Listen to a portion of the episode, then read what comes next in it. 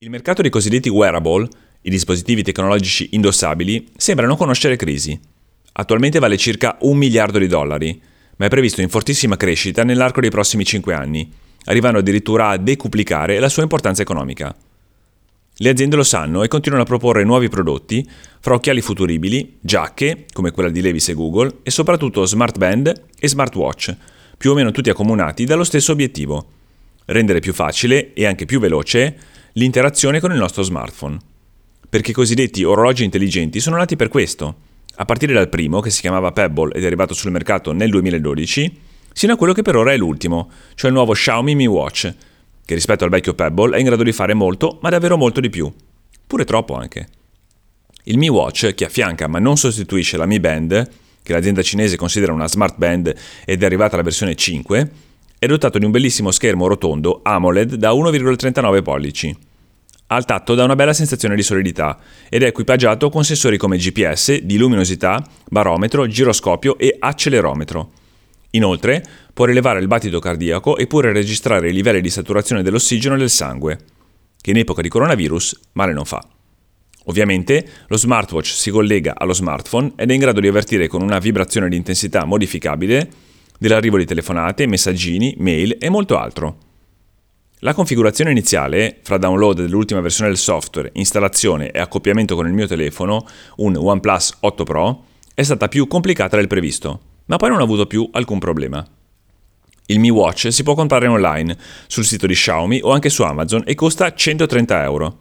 C'è anche una versione light, con schermo di forma diversa e con meno funzioni, che costa circa la metà. Il primo pregio che salta all'occhio è, abbastanza ovviamente, il display tattile.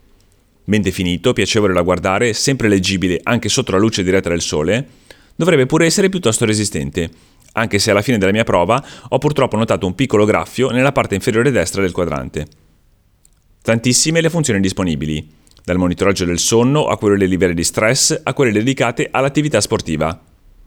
In basso c'è un pulsante fisico attraverso il quale comunicare all'orologio che cosa stiamo facendo, tipo camminando, correndo, pedalando, nuotando e così via. Però lo smartwatch è in grado di riconoscere da solo queste attività e lo fa con piacevole precisione e affidabilità. Nella decina di giorni in cui l'ho avuto in uso, la durata della batteria mi è parsa molto buona, non ho raggiunto i 16 giorni di autonomia promessi, ma ho avuto necessità di ricaricarlo talmente poche volte da averle dimenticate. E poi la ricarica è davvero rapidissima, per arrivare al 100% servono poche decine di minuti. Invece, il primo difetto che salta all'occhio lo fa quando lo fa il primo pregio, lo schermo cioè. Mi riferisco al cinturino, che nella mia versione era di colore blu.